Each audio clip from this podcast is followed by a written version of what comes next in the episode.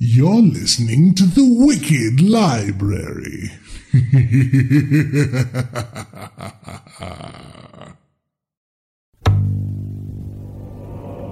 Society 13 Podcast Network. Redefining podcasts. Society 13.com. I like to listen.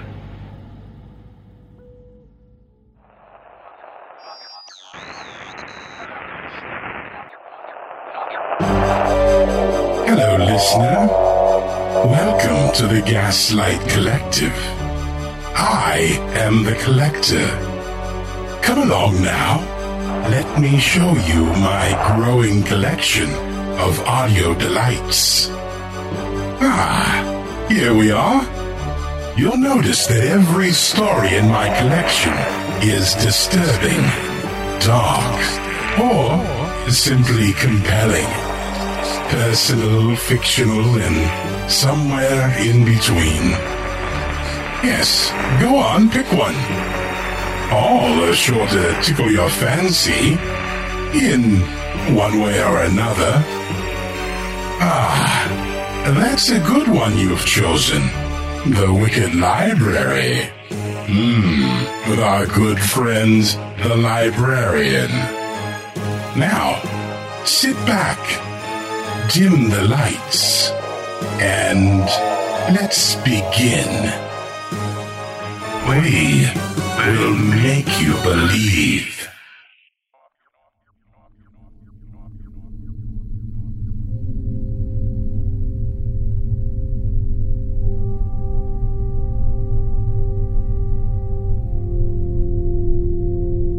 Welcome to episode number 722 of The Wicked Library.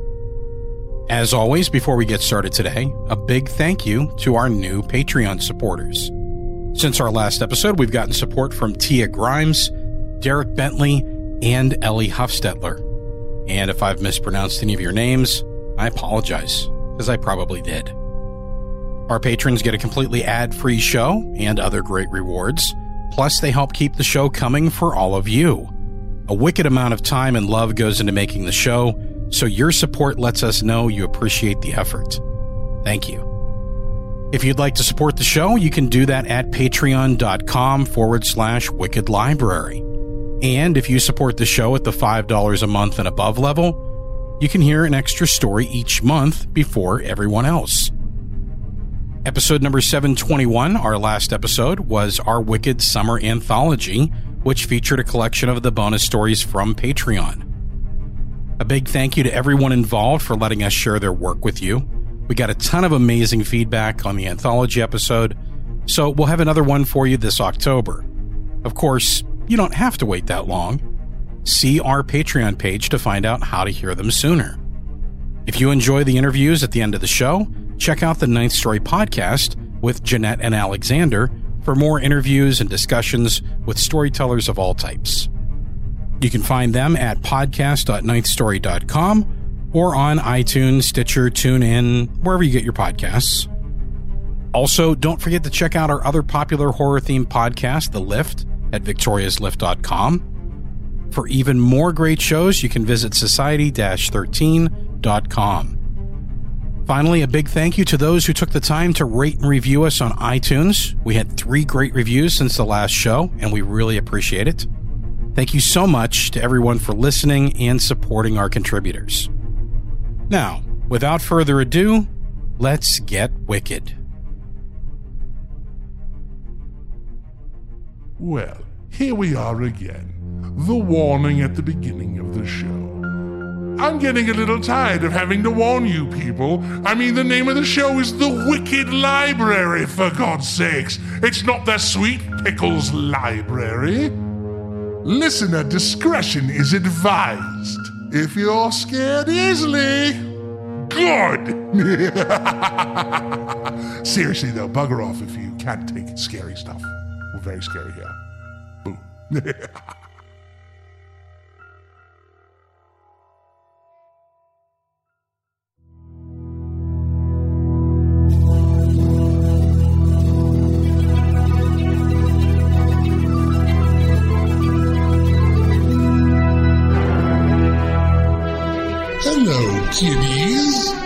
a seat and relax.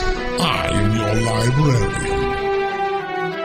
There's nothing to be afraid of. Yet. Hold on to yourselves, boys and ghouls. This is going to be a dark ride.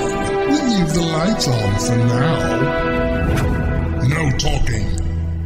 It's story time at the Wicked Library.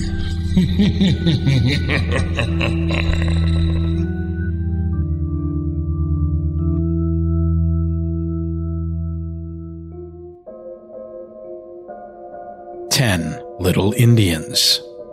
Written by Patrick Moody. Narrated and performed by Addison Peacock. Celia's new friends loved to sing. She could still remember the first time she heard them, out behind the old stable. It was late afternoon, and the sun was just beginning to dip beneath the wall of willow trees that lined the gravel drive. She remembered the excitement she felt, drawn to the sound like a moth to lamplight. She remembered the dampness of the grass beneath her feet, the nervousness growing and flitting in her tummy like ice covered butterflies as she spied them around the corner. For the whole week, Celia had been exploring the yard. Her new house had a big one, and for the time being, it was all hers. Outside was good. There was a lot to do. She didn't like being inside. It made her antsy. She didn't like her new house. It was old and smelled like musty paint and mothballs.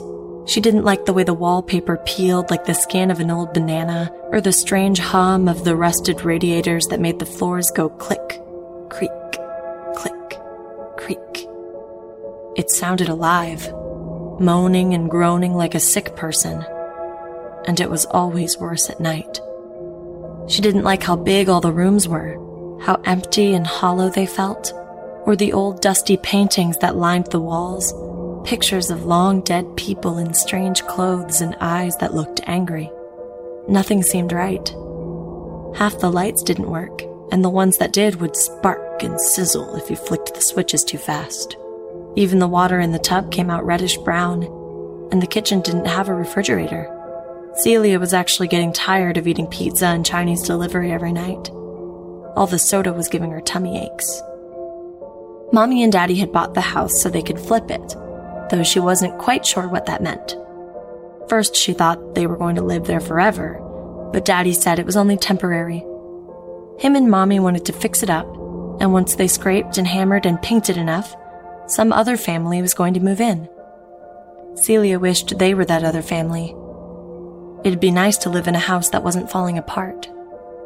She watched Daddy up on the scaffolding on the front porch, working the paint roller up and down the giant columns.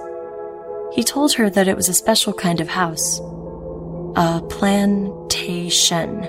Celia repeated the word over and over until it got all jumbled and didn't make sense anymore. It was like a mansion, he said, only a bit different. One lucky family lived in it, but there were a lot of other families who worked for them.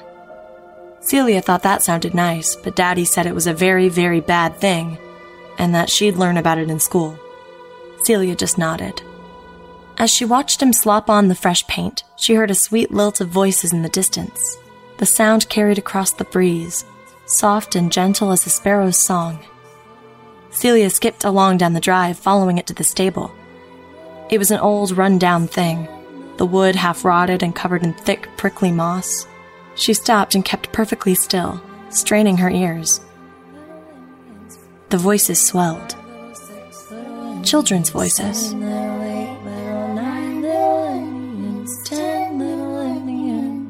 Celia crept over to the side of the stable, making sure to keep low and quiet.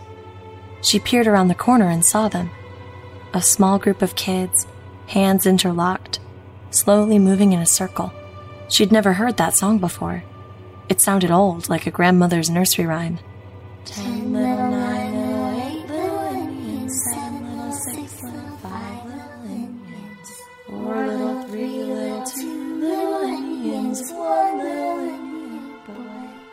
She watched the smiles on their faces, the warmth in their eyes as they slowly spun like a nine headed top. Snap! She gasped as her foot landed on the dried twig. The voices all paused as one, and the only sounds Celia heard were the crickets in the trees and the beating of her own heart. She kept her eyes trained on her feet. Someone's there, one of the boys said. It's a girl, another chimed. I saw her. She was watching us, a third piped up. Celia closed her eyes. She didn't want to be caught spying. Making new friends was hard enough, and she didn't want to get a bad reputation. Mommy said those weren't good for little girls to have. It's okay, the first voice called. You can come out if you want. We won't bite, another chirped. Celia gathered herself, taking a deep breath before marching out around the corner. She found the children still standing in a circle. They were all smiling. I. I heard you singing, she managed. And I. I. One of the girls broke away from the circle, her pale dress billowing slightly in the breeze. It's all right, she giggled. We were a bit loud. I'm glad you found us. Celia let out a deep sigh of relief. She didn't want them to be mad. There was something about the way they spoke, something about the way they dressed, that made her want them to like her. Though she couldn't put her finger on it, there was energy around them, some invisible aura, as if they were angels or living dolls sprinkled with fairy dust. The girl pointed to the house in the distance. You live there? Celia looked over her shoulder. The plantation seemed so far away. She could still see Daddy with the paint, though he was only a speck. I. I only moved in last week, she sputtered. But we're not staying very long. One of the girls pouted. Oh no? That's a shame, another said. She seems nice, one boy said to another. Celia felt her cheeks redden, trying in vain to stop herself. She hated when she blushed. You have very nice voices, she said. Thank you, the tallest girl replied. We do like to sing, sometimes. Old songs that our friend teaches us. It's one of our favorites, the smallest boy added. Though it's not as fun as swinging, a second put in. Celia's heart fluttered when she gazed at the boy who spoke. He was so handsome that her knees suddenly went lax, as if they'd been sculpted with melted butter. He smiled as their eyes met. Perhaps you can swing with us sometime. Swing? Oh, the first girl said, there's so many great places to swing around here. The handsome boy shyly dug his shoe into the grass. We can show you how to do it. The right way. If you want, that is. Celia thought back to the playground at her old school. Aside from her friends, that was the thing she missed most. Whole afternoons would be spent on the swing set, and Celia would pump her legs till her thighs felt like they were on fire, forcing herself up higher, higher, higher until she nearly swung up above the bars. She could still remember the sound of the air whooshing in her ears when she'd lean back and close her eyes, clutching on tight to the creaky metal chains. When she'd get high enough, she'd hold her breath and count down from 10 before launching herself off the rubber seat, flying through the air like a bird, crying out in joy as her tummy leapt up into her throat and the green grass came up fast from below. Maybe these new kids had their own playground somewhere. Some magical place where the swing sets weren't quite as rusty? I'd like that very much, she said, cheeks burning as the boy smiled. Good. Before Celia could ask where their playground was, she heard Daddy's voice calling in the distance. She looked to the house, then back at the children, fighting the urge to pretend like she didn't hear him. I have to go, she said. It was almost painful to take those first few steps away from them. We'll be back tomorrow. Will I find you here? Maybe. Follow the song. Celia nodded before she turned and ran back to the house. Dinner was takeout again. Celia hovered over her white cardboard box, delicately prodding the chunks of lamb drowned in brown curry sludge, scrunching up her face as the spicy scent stung her nose. Daddy, can you make me a swing? Her father looked up from his food. A swing? He paused for a moment as he finished chewing. Sure, he said. I have the perfect place for it, too. Celia smiled, and as she went to bed that night, her dreams were filled with playgrounds and children's songs. The next morning, she found Daddy out by the old sycamore tree next to the drive, looking up at the gnarled, thick branches that reached out into the sky like giants' arms. A thick rope hung from the lowest one, corded and wide as Celia's wrist. Daddy gave it a good tug, testing the strength of the branch before he turned to her, patting the piece of wood he'd set into the bottom as her seat. How's this? Celia was so happy she didn't know what to say. Daddy stepped aside as she hoisted herself up onto the wood, holding onto the rope as she settled herself. Her feet dangled off the ground as she balanced and looked up to the branches above, up into the empty spaces between the leaves where blue sky poked through like ocean water. She swung all morning and into the afternoon, sailing up to the boughs of the sycamore, feeling that same familiar burn in her thighs as she propelled herself up and down, forward and back again. She leaned back on the swing, eyes still closed, and pretended that she was a shooting star falling through space, traveling at the speed of light as she skipped across galaxies like a stone across a calm, still lake. She passed by Jupiter, heading full speed towards Saturn when a voice cut through the darkness and pulled her back to Earth. That's not how you swing. Celia opened her eyes and found the children standing in a ring around the sycamore. One of the girls stepped forward and grabbed a hold of the rope, helping to steady it. Celia caught her breath as she settled to a stop. What do you mean? she asked. Again, the girl shrugged. There's a better way to swing than that. Once you try it, you'll never want to do anything else. Celia shimmied herself off of the rope swing, dusting off her jeans before stretching her sore legs. Come on, the girl said, beckoning her forth with the wave of her arm. We'll show you the best place to swing. A secret place. Our place. Celia looked around at the smiling faces. One was missing the handsome boy. She looked around to the other eight. One of them noticed and gave a sly grin. Henry's there already. He's with the Moss Man. Celia frowned. The Moss Man? Who's that? Oh, the boy said with a wistful look in his eye. The Moss Man showed us how to swing. And he teaches the songs. He's very friendly, another said. Come on, one of the girls cooed. Let's go meet him. I'm sure he'll like you. Celia looked up to the sky and watched as the red sun dipped below the trees. It'd be nighttime soon.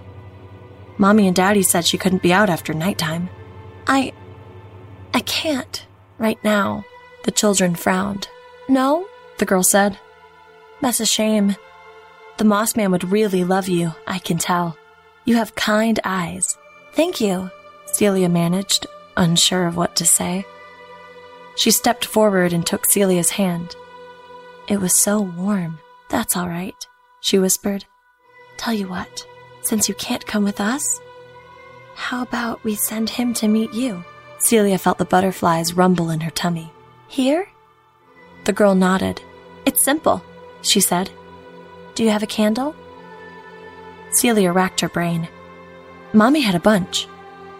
They were wrapped up in boxes in the basement. I think so. The girl's eyes brightened. Perfect. Take one and put it in your bedroom window before you go to bed.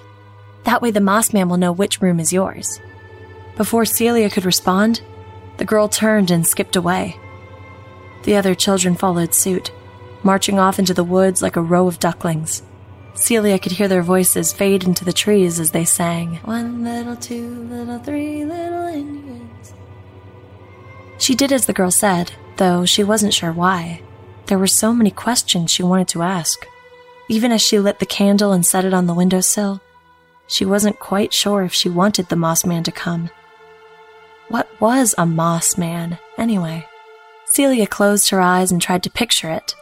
And when she did, all she could see was a creature with a big green beard, with hands like tree branches and clothes made out of leaves. Maybe the Moss Man was just a silly name, and he wasn't strange at all. If they liked him so much, he couldn't be that bad. Maybe he was like the Tooth Fairy, or Santa. Celia got in bed, pulling the covers up around her face as she watched the candle burn in the window. The soft orange flame danced in the breeze, casting a hazy, pale light across the smudged glass. How long would it take? How would he even get in? Daddy always made sure to lock the door before he and Mommy went up to bed. Celia thought about sneaking down and opening it. But the old wooden floors were so loud she was sure they'd wake up. And if she got caught, she wouldn't even be able to explain herself. Mommy would get worried, and Daddy would just say it was her imagination. According to him, Celia had a big one. But that was okay. Kids were supposed to have those. She waited for another hour, watching the flame flicker in the dark until her eyelids grew heavy and she fell into a deep, dreamless sleep. The smell woke her first. Celia's nose flooded with the scent of dirt and mulch, sending her springing up from beneath the covers. She searched around the room, eyes adjusting to the dim light of the candle. It smelled like the woods. She brought her fingers up to her nose and gave them a sniff. Her nails stank like she'd been digging through weeds. But she hadn't. A cold, icy sting settled in her tummy. Then she heard it. The front door opened, hinges squealing, echoing up the staircase and down the hall. Celia pulled her knees up to her chest and scooted farther onto the bed until her shoulders hit the headboard. She thought about running to Mommy and Daddy's room, but she couldn't. They wouldn't understand. She was a big girl. That's what Daddy had told her the last time she went to them after a nightmare. Big girls shouldn't be afraid of nightmares. But this was real. Footsteps now. They came slow, moaning up the stairs, one after another. Celia's heart was beating so fast she feared it would burst out of her chest. She pressed her ear to the wall. Thump. Creak. It was walking by the bathroom. Thump. Creak.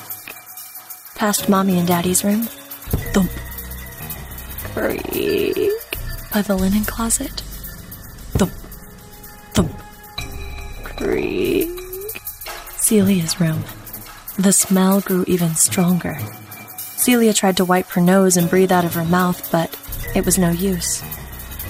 She couldn't escape the stink of soil and leaves, twigs and mud, roots and bark and stone, mold and rot.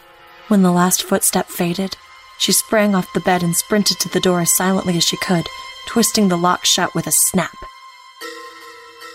Silence. She slowly backed away, hiding herself behind an unpacked box of clothes by the closet. Click.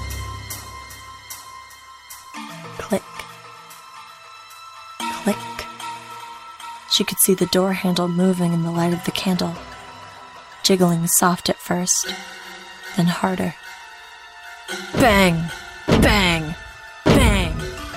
She gasped as the pounds grew frantic, the sound booming in her ears until her head hurt. Please, she whispered, please go away. A tear rolled down her cheek and into her mouth, cold and salty. The pounding eased. The pounding ceased. Breathing now, loud, behind the door. Rattling, heavy breaths, deep and ragged. The floor shook as they rose and fell. Celia curled herself up in a ball. Something bad was outside that door. Something nasty. Something mean. She waited all night, scared to move a muscle until the candle burned down to the last of its wick and the sun began to rise. The breaths stopped then. She could hear the thumping and creaking down the hallway as the footsteps retreated back through the house, the jiggle and slam of the front door. The smell faded. Still, she waited. Another hour, she told herself. Then she'd get up. Then it'd be safe. Slowly, she moved to the door, hands shaking as she went to undo the lock. She pulled it open, holding her breath before poking her head out into the hallway. Everywhere, she saw footprints. Big footprints. Even bigger than Daddy's work boots. They went from her door all the way down the hall and down the stairs. Footprints made of moss. The children were waiting for her when she went outside to the rope swing. The boy was there too. Henry. He said his name was Henry. Celia felt the butterflies rumble in her tummy as he walked over to her. Leaning up against the swing, You didn't let him in, he said sadly. The moss man wasn't happy. Celia wanted to tell him how scared she'd been, how frightening the sounds were, and the smell that made her sick to her stomach. But she didn't want him to think she was afraid. Tell him I'm sorry. I didn't mean for it to go like that. Honest. He smiled. You can tell him yourself. He held out his hand, urging her to take it. Come with me. Celia looked down at the hand. She wanted so badly to hold it, to feel how warm it was, to see him smile. He's much friendlier in the daytime, he said. The other children nodded in agreement. Celia wasn't sure, yet she wanted to make them happy. She took his hand. They marched, single file, into the woods. Celia looked up at the trees. They grew larger the farther they walked. Their branches reached out and blocked the sun, shrouding the forest floor in creeping darkness. It was a strange feeling, like walking in a basement with broken lights. Again, they sang. It was the same tune Celia had heard before, but the words were different. Ten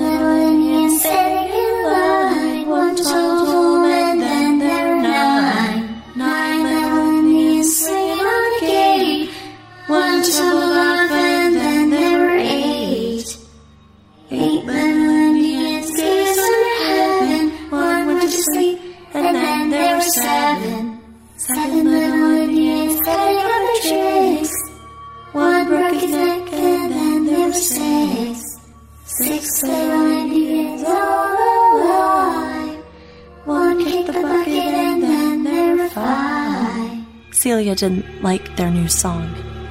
It made her feel uneasy. She didn't like how mean it was, and how their faces were still lit up even though the words weren't nice. She tried to speak up, but something made her voice catch in her throat like she'd swallowed a golf ball. She tugged on Henry's sleeve. He looked over his shoulder and just smiled, then gave her hand a little squeeze. Celia followed, tripping over the roots and broken twigs, listening as they sang even louder. Five little Indians outside the door. One tumbled off and then there were four. Four little Indians up us three. One got fuddled and then there were three. Three little Indians out a canoe. One tumbled off and then there were. Two One shot the other and then there was one. The song ended as they entered a small clearing. Celia looked around at the mossy earthen floor, dappled in pale sunlight. The deep green vines wrapped through the rocks like serpents. In the center stood an oak tree. It was the biggest one she'd ever seen. The roots rose up from the moss like the tentacles of some giant subterranean beast. The trunk was so wide, she didn't even think all ten of them could wrap their arms around it. Its branches were knobby and gnarled, the bark gray and sick looking, like a lumbering old man with a thick, mossy beard. He's here, Henry whispered. He let go of her hand. Celia watched as the children faded into the glen. Some of them scrambled up the limbs of the tree, others disappeared behind the brambles and thickets.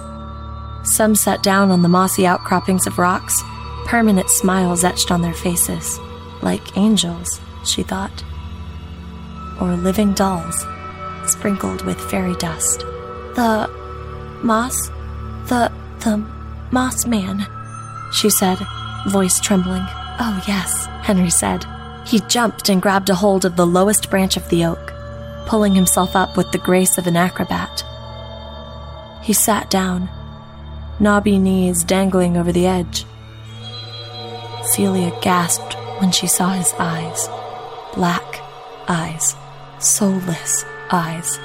They stared deep into her own, though they seemed to be looking everywhere and nowhere at once.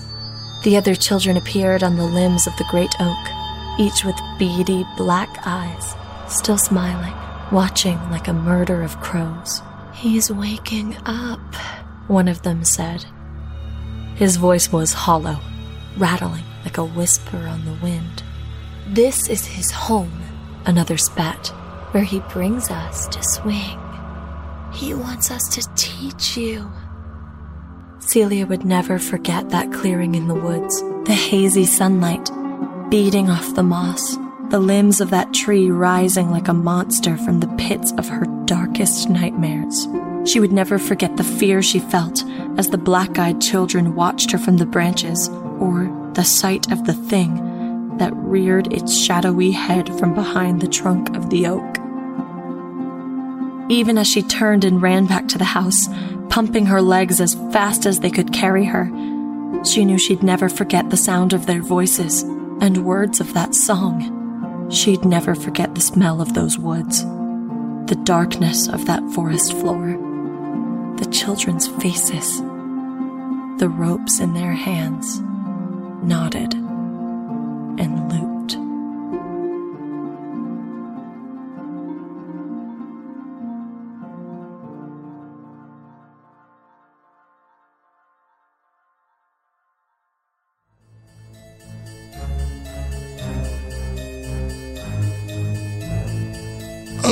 not that easy to leave the Wicked Library. There's still an interview with the author. But first, this.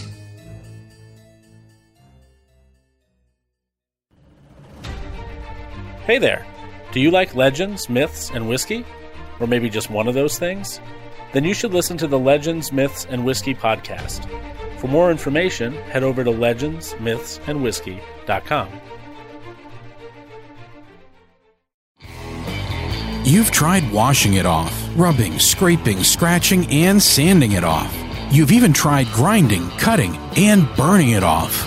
But still it remains. It's Zombie skin.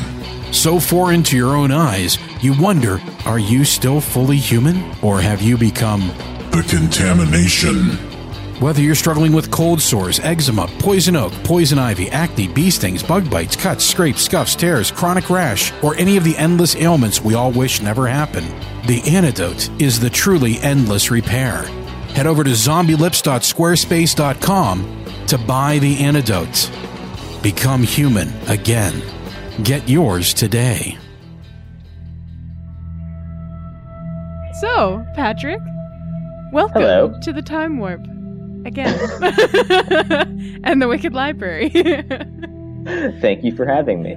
to our listeners, we have traveled back in time, in fact, because we've already recorded this once. I'm totally breaking the fourth wall there. Um, but you're going to get an even better interview because now I know more about Patrick Moody, our author today. Yeah. Yeah. There, there was a glitch. There was a glitch in the Matrix, and, There and yes, we're back here. and uh, since we have that opportunity for a glitch, I can now remember to say, hey, this voice that you're listening to is Jeanette Andromeda. Whoa! It's unbelievable. it's like we practiced this or something. so, this is your first episode on the Wicked Library, is it not? It is, and I'm so Well. excited because I've been a long time listener. When did you first start listening to the Wicked Library? Um, about a year ago, I was on a kick of audio dramas, um, and I, I was just kind of gobbling up everything. And there are a lot of them, and uh, it took me a while to kind of like weed through uh, the good ones and the bad ones. And the Wicked Library is one of the good ones, um, one of the best ones, I would say. And uh, yeah, so the Wicked Library is is I I would say my top five podcast rotations. Um, I'm always listening to an episode, back episodes, the new ones, everything. I love it. Are you sad that some things are now locked away in the archives? I am. Yeah, let's get let, let's let's break those out of the archives. Hey, uh, librarian, can we get a key to that? Yes. I'm sure he's I just will- gonna I throw will- things at us now. Yeah. The librarian doesn't seem like he'd be uh, easy to, uh, you know, reckon with. Uh, Yeah, So- I don't think you can bribe him much. Yeah. I know. He doesn't seem like the most open fella. no, but he's very jovial. He really is. I do. I do always smile when his voice appears. I'm like, oh. I know, me too. I'm like, okay, I'm safe. I'm home.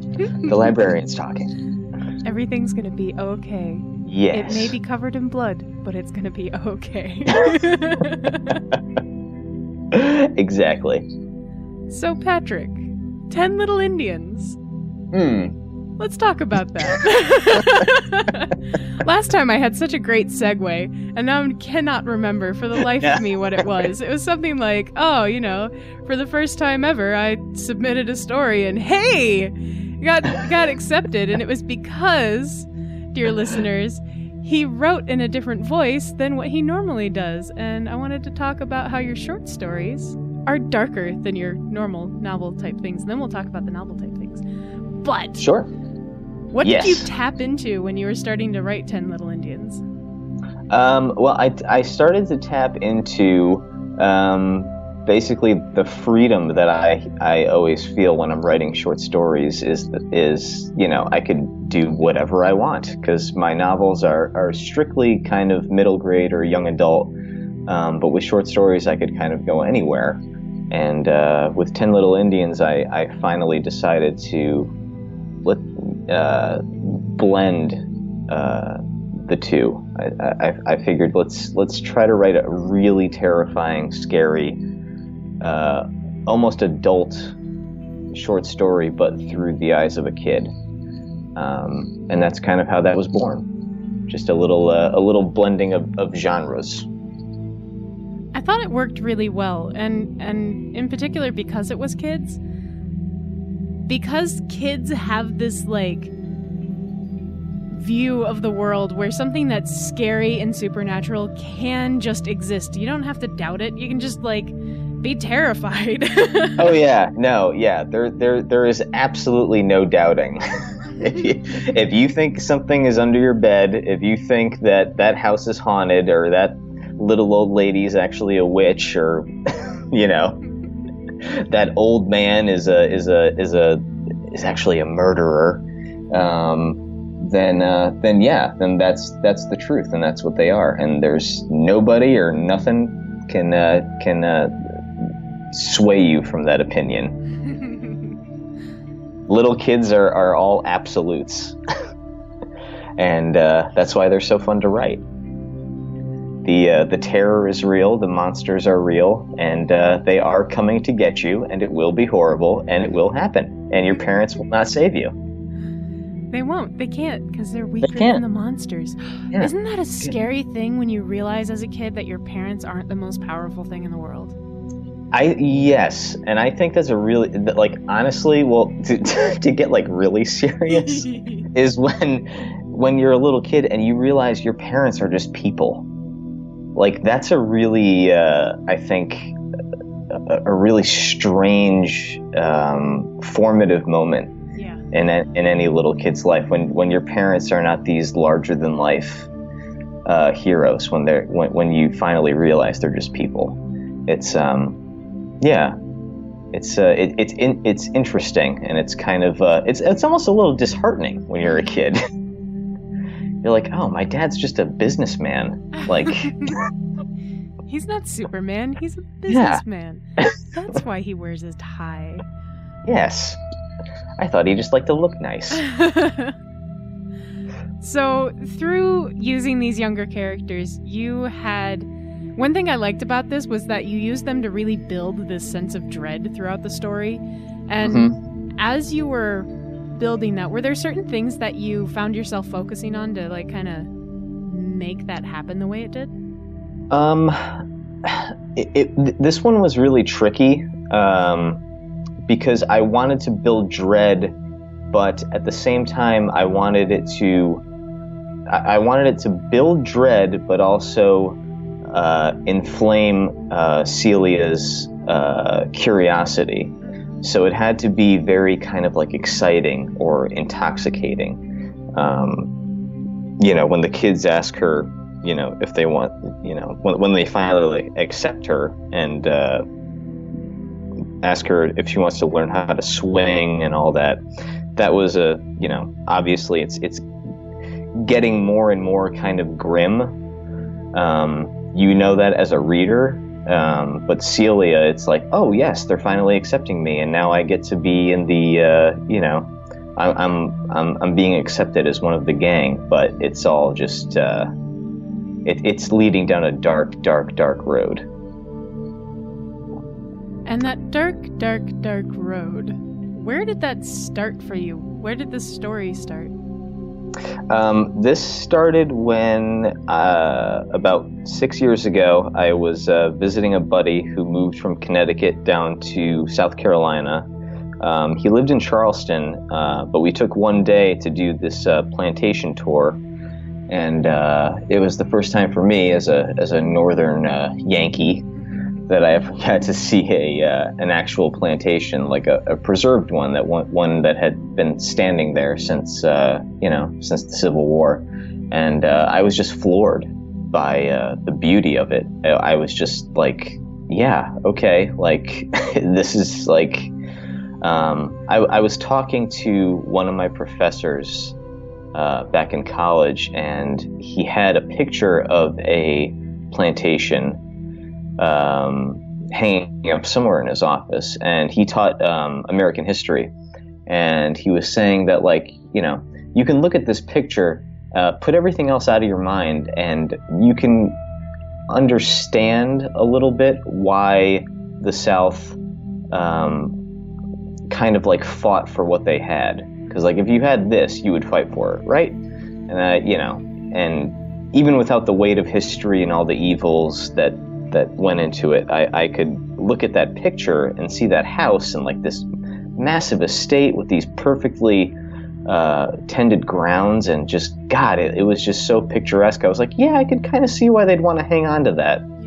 Um, so when I was actually there at the plantation, um, walking through the gardens and and walking through just the uh, you know the yards and everything, it was just and it went on for acres and acres, and everything was just so um, meticulously uh, um, maintained.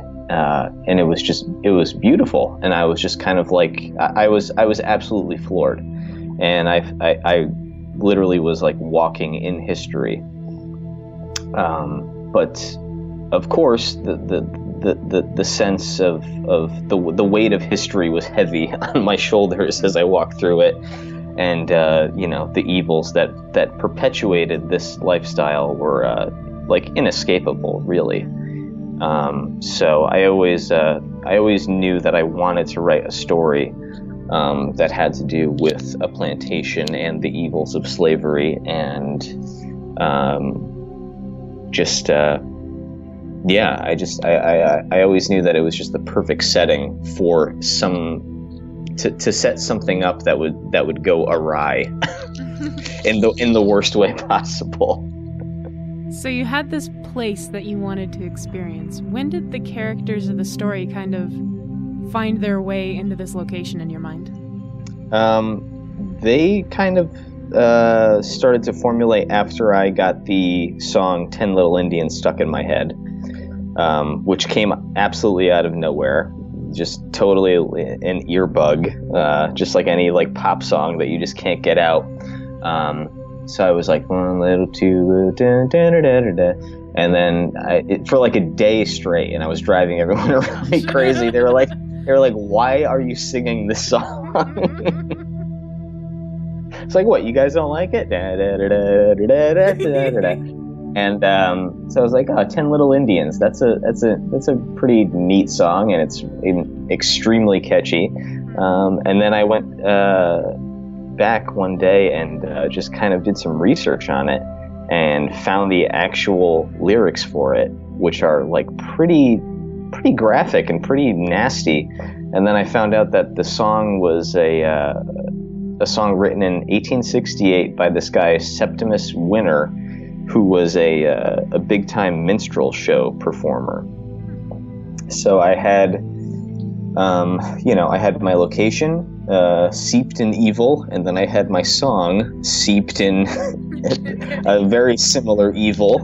And I was like, well, how can I combine these two? Uh, so I just, um, and I had a vision of this girl of a little girl kind of uh, just coming upon the scene of these uh, these little kids uh, singing that song, and um, that's just kind of how it started. Uh, and then it kind of went from there. So, the really scary part of that song, where they're leading her deeper into the woods, that's the original song? That's the original song, yeah. And uh, it it, get, it it gets even worse because Indians wasn't actually the um, the noun. Yeah, oh, it was. no. It was a minstrel show, so you can imagine um, it was ten little. You know, it was very bad. I never put that together ever. Yes, yeah, and it was actually the um, uh, and then they were none by Agatha Christie. Her original title was Ten Little. Yeah, I'm not gonna say it. Yeah, we don't need yeah. to. We all We don't can need- use our imagination. We sure can. Slur So- for slaves. Y- yes. Wow. My god. Yeah. So I was like, okay, I've I've hit on something here.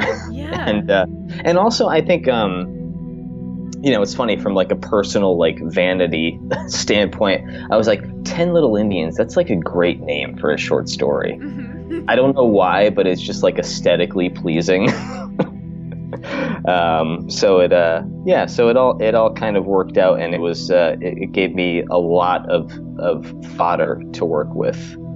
yeah. Um, wow. Knowing the history of that song just like changed all of this in my head. yeah, it's very yeah, it's very nasty. Yeah. Wow. And I I mean it was bad before because I was imagining, you know, first person First Nation people as the target for this, but some I just somehow knowing the true history of that story just makes it even even worse. Though anyone Right. hanging from their neck is bad. Yeah, that's true. Ah. Yeah, I mean, in, the the word Indians is is bad enough, but uh, yeah, when you, when you when you get to yeah, what it actually is, it's uh, oh my god, okay, even even worse somehow. even worse. So uh, yeah, I said there's enough uh, there's enough uh, you know there's enough evil there to uh, to come up with something, and and um, and honestly, I, I wanted to. Um, we didn't bring this up in the last one, Mhm. but uh, my, my my short stories, I've always kind of been. I've always kind of played it safe when it comes to the um, antagonists of my stories. I've, uh, you know, done my version of like the werewolf myth. I've done vampires, zombies, uh, you know, aliens, like the, the you know, e- the the your um, your basic uh, villains in a horror novel or a horror story. Um, so this one, I really wanted to like kind of make my own mythology and make my own boogeyman. Um, so I think that um, I think that Ten Little Indians really allowed me to uh, explore a little bit and uh, kind of formulate my own sort of monster um, in the Moss Man. I think you I think you really made something interesting because it felt like something that could it could be real. You know, based in this kind of You pulled Yeah, a I- Washington Irving, sir. oh, thank you very much. I was is, thinking about it. uh, I'm like, that's that's just very Sleepy Hollow. Like, you took a real place, you took a real part of our history, and built something that just was tied enough to that area that it, you know, it could be real. Maybe there is a Moss Man, and you didn't spend a lot of time like really fleshing him out, which I thought was good. It was very Lovecrafty in that way. So like, my imagination made him. yeah, exactly. The, the the the whole Lovecraftian thing was very. Uh, I, I I had that. Um, I mean that that that was kind of set from the beginning that I was going to make this kind of very. Uh, very ambiguous and very, um, you know, you don't know what's, you know, see, you're exper- experiencing it through Celia, but you don't know what's going on because she doesn't know what's going on and uh, the Moss Man is he real? They keep talking about him. You know, he the the, the the scene where he actually does come to her house, and it's just so, um, ugh, God, it, Yeah. it actually like really terrifying. it, it, you know, it gives me it, it gives me chills just thinking about it now because I um I, I didn't really explore this in the story itself, but I had it in my head that Celia was from kind of a a more um, uh, she was from like a city, and being in the country was kind of alien to her. So when the Moss Man does come and she smells that kind of like that primal funk of the forest, and she smells the the dead grass and the clay and the stones and the you know everything else it's it's like it's so jarring to her because it's such a it's such an alien uh, sensation. And uh, having a creature that that's from the earth it, uh, would really uh, just kind of like throw her through a loop and just be absolutely terrifying. But I, I hope. You know, I- it, I- it's funny oh. that you mentioned that you had imagined that she came from a city background because I don't know how, but that was in my head as well when I read this story. S- oh, she's from a city now. She's out in out in the great wild U.S. what countryside? South. There we Yeah. go. I'm so struggling for words. well that's yeah that that's that's awesome i'm so happy that you that you felt that because that's that's really what i was going for but i i, I don't know how well i did at establishing that but i'm uh, but i'm glad that that's what you came away with it from Yeah. Now, now, now I want to reread it and figure out like why did I have that thought? Because it was definitely in there and it was very clear somehow. yeah But you didn't like specifically say it. No. Hmm, Reread. I think you'll find the whole I think you'll find the whole story is me not specifically saying anything. well, apparently you implied things really well. I, I I imply a hell of a lot and I don't show a lot. that that was kind of my um my mindset for this whole story cuz a lot of times in my short stories I do show a lot. Um, but for this one, um, for whatever reason, that was kind of uh, tampered, and I was just kind of like, well, let's let's let kind of ambiguity rule here, and let's uh, um, let's just kind of suggest things, um, which uh, which I think works because I, I, I would have loved to actually have shown the Moss Man, uh, but I think that the brief glimpse that you get of him. I'm, I, I'm, I'm searching for the actual words of when he does appear. I think it's w- when she sees the thing rear its shadowy head from behind the trunk. I, I, I think that's enough to give you, you know, Gives you just it- enough. kind of, uh, you know, picture what you will, and it's it'll be just as terrifying for her as it was for you. Nightmare fuel. Yeah, exactly. Some Straight some your own. hmm some definite definite nightmare fuel. I'm, yeah. I'm actually kind of glad we uh, had to re-record this because there there's some interesting things there that we didn't talk about before. It's true. It's true. However, one thing we did talk about before that was very interesting is your new book that's coming out from Sky Pony Press, which is The Gravedigger's Son. The Gravedigger's son. Everybody run out and get it. when is it Uh, coming out? You said August, right? It's coming out August 1st. Yep. August 1st, 2017. If you are listening to this in the future, you can go out and buy it right now. If you're listening to this after the actual release of this podcast, you need to put it on your calendar and buy it later. Yeah. It, it, it'll still be there in, in, in, in bookstores everywhere. That's awesome. so, can you tell us a little bit about the Gravedigger's Son? Sure. Um, the story follows Ian Foster, who is 11 years old, and he is born into this family of gravediggers. Um, in this world, gravediggers are uh, blessed with this magical ability that allows them to resurrect and speak to the dead, and it's kind of their solemn duty to um, fulfill the dead's request and um, you know set past wrongs right and um, contact uh, family members who are still alive and uh, basically set everything right so that, that the dead can actually find peace in the beyond. Um, so it's it's it's a it's it's a family business that uh, the Foster line has gone back thousands of years, and Ian is the newest in this in this legion of gravediggers. Um, and he spends his nights reciting the digger's code and going over, memorizing, um, you know, every name on every tombstone in the graveyard. That's that that goes on for miles and miles. And he's taught by his 400 year old undead tutor Bertram, who is a uh, zombie blacksmith who uh, who teaches him, and he's a he's a curmudgeon, but he's very lovable. Um, but Ian doesn't want to be a gravedigger. He wants to break the cycle. He wants to be a healer and help the living. Um, but circumstances uh, with his friend Fiona, uh, who is uh, very excited about Ian's abilities and uh, has him basically wake up a corpse of a of a child who who died around their age.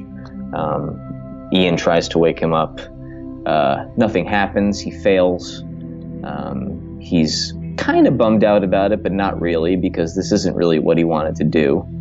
Um, so he goes he goes home and goes to sleep, and then uh, gets woken up in the middle of the night with a uh, with a skeleton uh, sitting on the foot of his bed, saying, "Hey, you woke me up. What's uh, what's going on?" And uh, and uh, the corpse that he woke woke up does not want to go back to rest, and um, runs away and sets off this this in, this entire chain of events that can basically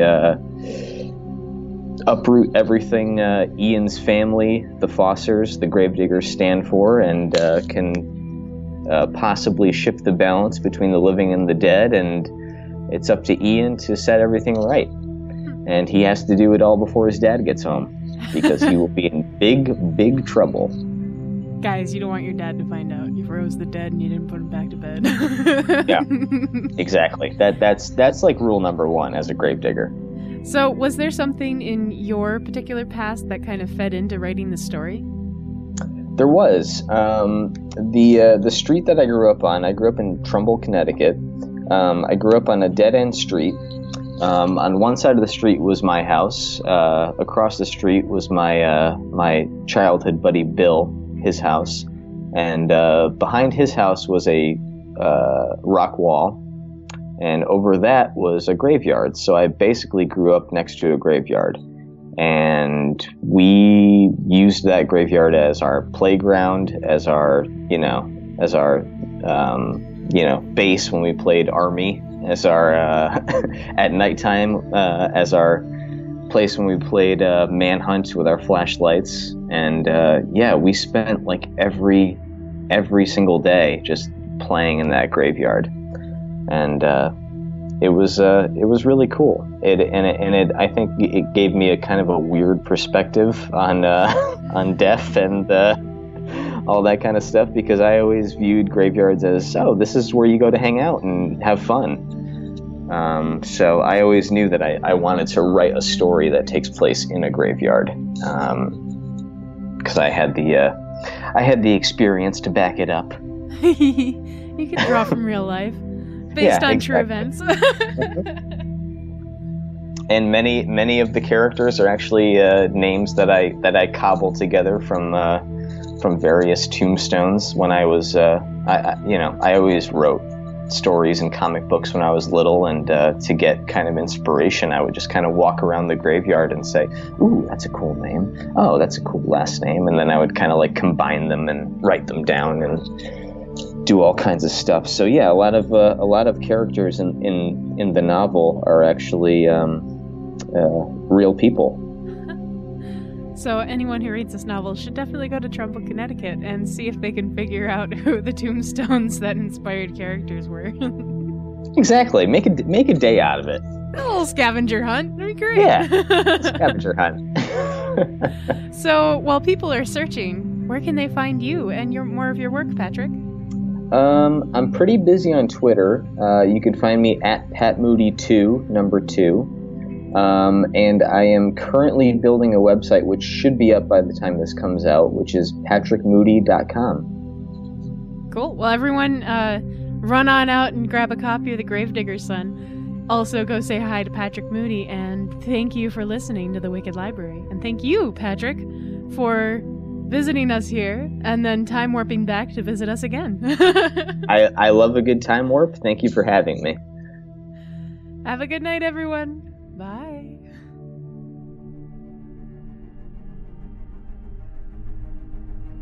Thank you for listening to today's episode of The Wicked Library. The Wicked Library is a Ninth Story Studios production. ninthstory.com. If you enjoyed the show, please consider supporting us on Patreon at patreon.com forward slash wicked library. You can be a part of helping us keep the shows coming for as little as $2 a month. All supporters get wicked fun rewards like bookmarks, access to our archives, bonus stories, and more. The more generous you are, the more wicked the rewards are.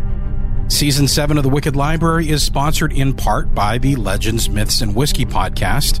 You can find them over at legendsmythsandwhiskey.com and, of course, in iTunes or wherever you subscribe to podcasts. Also, we're sponsored in part by Zombie Lips. They make the antidote for the human condition. Get the cure at zombielips.squarespace.com. All audio recorded in house at Ninth Story Studios is recorded on Rode microphones. Find out more information about their great products over at Rode.com. That's R O D E.com. A big thank you to Rode for helping us make this show sound so good.